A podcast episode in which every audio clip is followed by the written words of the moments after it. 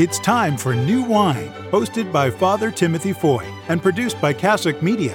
Father Foy is the sort of homilist you'd love to have in your parish. With a mixture of logic, reason, and humor, Father Foy knows how to get the Catholic Church's teachings across to the common man in a way everybody can enjoy.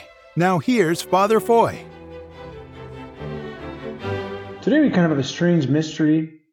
We know that in the book of Ezekiel, God famously says, I do not wish the sinner to die, but to turn back to me and live.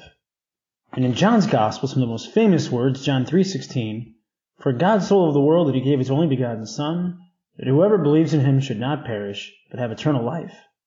In John 3.17, it sounds like it gets even better. For God sent the Son into the world not to condemn the world, but that the world might be saved through him. So how do we square those lines with John chapter 9 in today's gospel where we read Jesus saying, I came into this world for judgment, so that those who do not see might see, and those who do see might become blind. Why would Christ say that he came that any might become blind? Well, I was thinking about this game, Pin the Tail on the Donkey. You probably played it as a kid once or twice, where you blindfold somebody and you give them a little piece of fabric that's supposed to be the donkey's tail, and you twist them around in a bunch of circles where they can't see anything, they're kind of disoriented, and have them go to try to put that little tail where they think the donkey is. And they often start going in the opposite direction as where they're supposed to go. And everybody who looks at them kind of laughs because they're just kind of moving in the silly directions. They just stopped.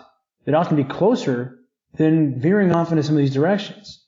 The problem is with the Pharisees, no one is laughing at them. And while they're stumbling around in the dark, they're actually telling people to follow them because they could see, or they thought they could see, the Pharisees thought they could see where they were going. If they could only admit that they were blind, maybe they'd stop going further and further away from the light. Maybe they would listen to the corrections they were being given. We all have some of that blindness. We all have some blind spots. And one of the ways to understand how we all became blind in our sin goes back to the Garden of Eden. God said about all of creation, it is good. Remember, He says the light was good, the seas were good, the vegetation were good, the separation of the day from the night was good, the animals they were good. He makes man, sets him in authority over creation, and it was very, very good. Now there are all these kinds of good that Adam and Eve could recognize and appreciate, but with the tree of the knowledge of good and evil, while it too was a good, it was a good that was off limits to them. And when they were tempted by the devil, they began to see their inability to appreciate the fruit through eating it was not good. This law was not to their liking. He convinced them that the law was a kind of darkness that they shouldn't have. The temptation of the devil is to take the fruit of this knowledge of what is good and what is evil. You can have this power that God has of determining what is good. But there are different varieties of good. There's what is morally right and wrong. That is what is good and evil. And those are objective things. They're outside of ourselves. God declared the seeds are good, the vegetation, and so on. And that's what the fruit represents. You know, the, the objective truth that, that this is good and, and, and whatnot.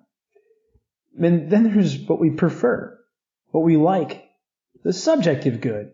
And it reminds me of that famous Dr. Seuss book, Green Eggs and Ham, where he starts off saying, I do not like green eggs and ham. By the end of the whole story, he does.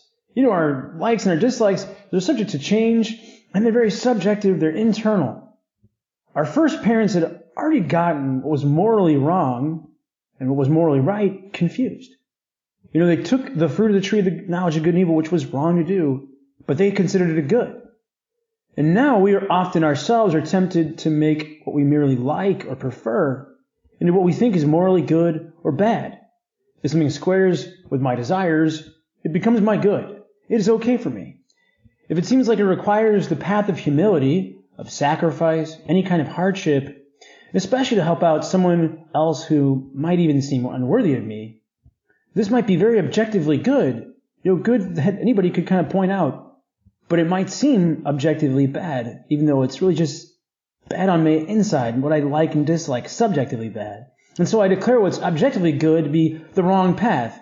It's not my good. It, it lies, my good lies elsewhere. This, this is evil. I, I don't want it. The Pharisees had formulated and codified all their thoughts about what was morally good and morally bad. The problem is that they had begun to follow a path through which the their interpretation of the law enabled them to be considered, they were trying to make themselves uh, be considered good, sometimes at the expense of others. And being considered good, kind of they equated with being good. If other people thought they were good, then they were good. If they thought they were holy, then the Pharisees were holy. Consider the words of the man born blind, uh, but who could see the obvious good. He could see the obvious good in Jesus' healing of his sight. He stands by Christ and defends him, but the Pharisees say, You were born totally in sin, and you're trying to teach us? They determine the man's worth to be not very much. He must be a sinner.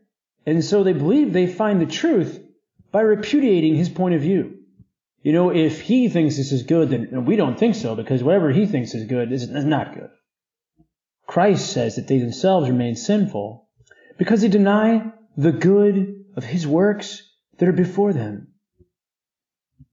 Thankfully, all of us who use our preferences for what seems convenient, you know, kind of making up our own new law, and our new means of rationalizing all those times where we actually let God down or let each other down, you know, we call that kind of the right path for ourselves, and we become blind. For us in that situation, if we but hearken to this gospel, our blindness too may be lifted through repentance, so the works of God may be made visible also through us. There is something strange, you know, in uh, this miracle today. Christ making mud by spitting in the clay and putting the mud into the man's eyes. Consider this spittle came from the very mouth of Jesus, the very mouth of God. Recall, Adam was made of the clay of the earth. But he began to see things wrongly in his sin. He saw this, this uh, law that God had given him as a boundary, as a separation, as a wall between him and God. Remember the waters in Genesis. They separate the heavens from the earth. Well, now Christ puts water into clay by spitting on it we could think of him restoring not so much the boundary between God and man, as if the law were a wall, some kind of boundary, but no.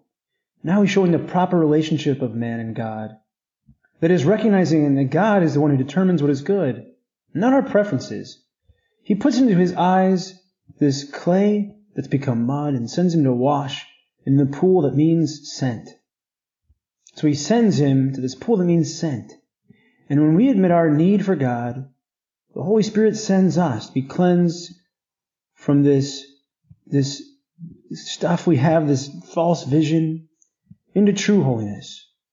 He sends us to find this true holiness again to repent. And then we are sent again from our healing to be able to love and to serve God with joy. Our struggles, our sufferings, and even our blindness, if we allow God to take care of it and heal it, can serve to teach us and make visible the work of God when we have Jesus Christ. This has been New Wine with Father Timothy Foy. If you've enjoyed what Father had to say, please write a review at Apple Podcasts, Stitcher, Spotify, or wherever you download your podcasts. And remember to tune in tomorrow for the next episode of New Wine. Thank you.